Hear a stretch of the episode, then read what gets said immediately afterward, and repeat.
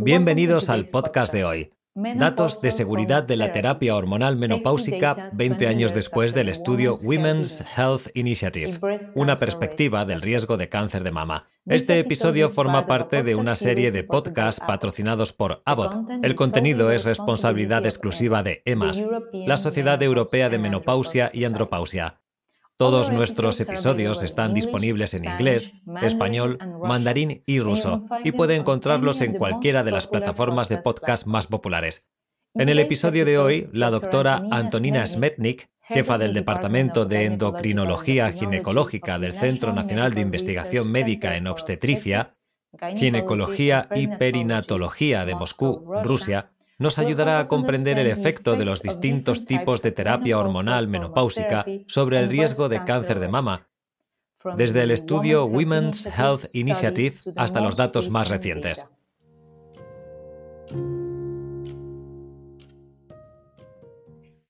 Los senos son órganos diana de numerosas hormonas y factores de crecimiento y a principios de la década de 2000 hubo una gran disminución en el número de usuarias de terapia hormonal para la menopausia debido a los primeros resultados del estudio de la OMS. Esto demostró que la terapia hormonal menopáusica combinada aumenta el riesgo de cáncer de mama.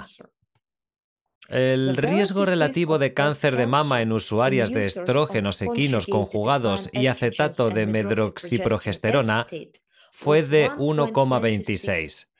Es menos de un caso adicional por cada mil mujeres usuarias de la THM al año. Sin embargo, hubo una disminución del riesgo de cáncer de mama en las usuarias de monoterapia con estrógeno después de la histerectomía y no se observaron riesgos elevados en las pacientes que anteriormente no eran usuarias de THM.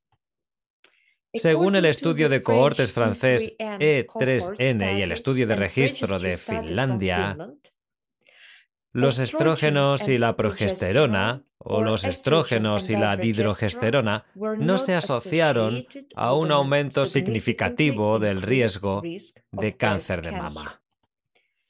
Según los estudios anidados de casos y controles, con más de 98.000 casos y 457.000 controles, no se observó un aumento del riesgo por el uso a corto plazo de hasta 5 años únicamente de estrógenos o de estradiol, hidrogesterona y tibolona.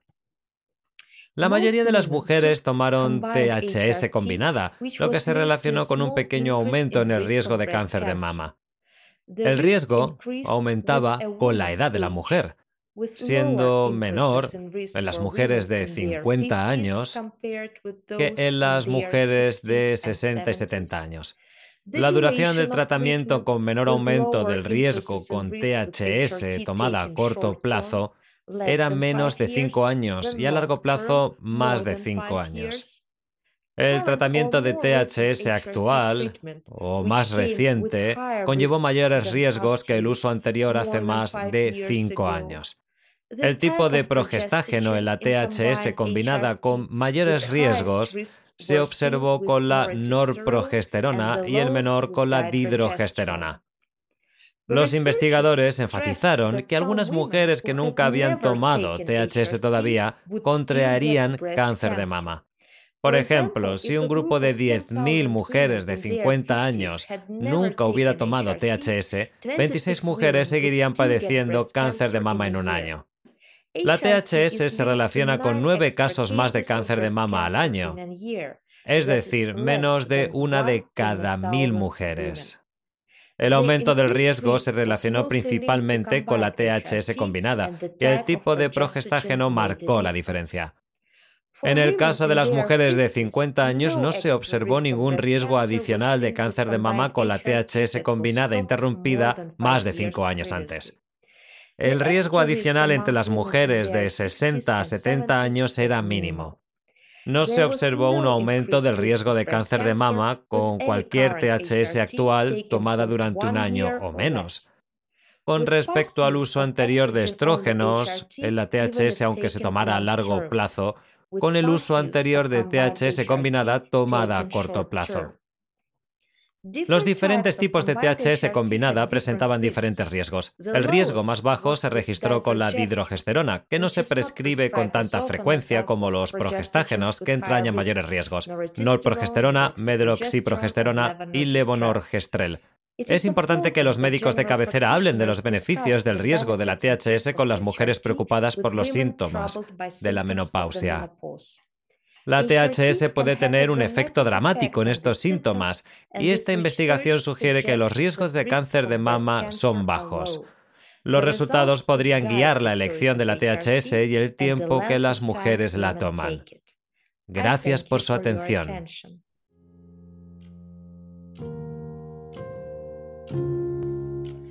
Hoy la doctora Antonina Smetnik analizó el efecto de los distintos tipos de terapia hormonal menopáusica sobre el riesgo de cáncer de mama, desde el estudio Women's Health Initiative hasta los datos más recientes. Gracias por escuchar el episodio de hoy. Esperamos que sea útil para su práctica clínica y de investigación. Hasta la próxima.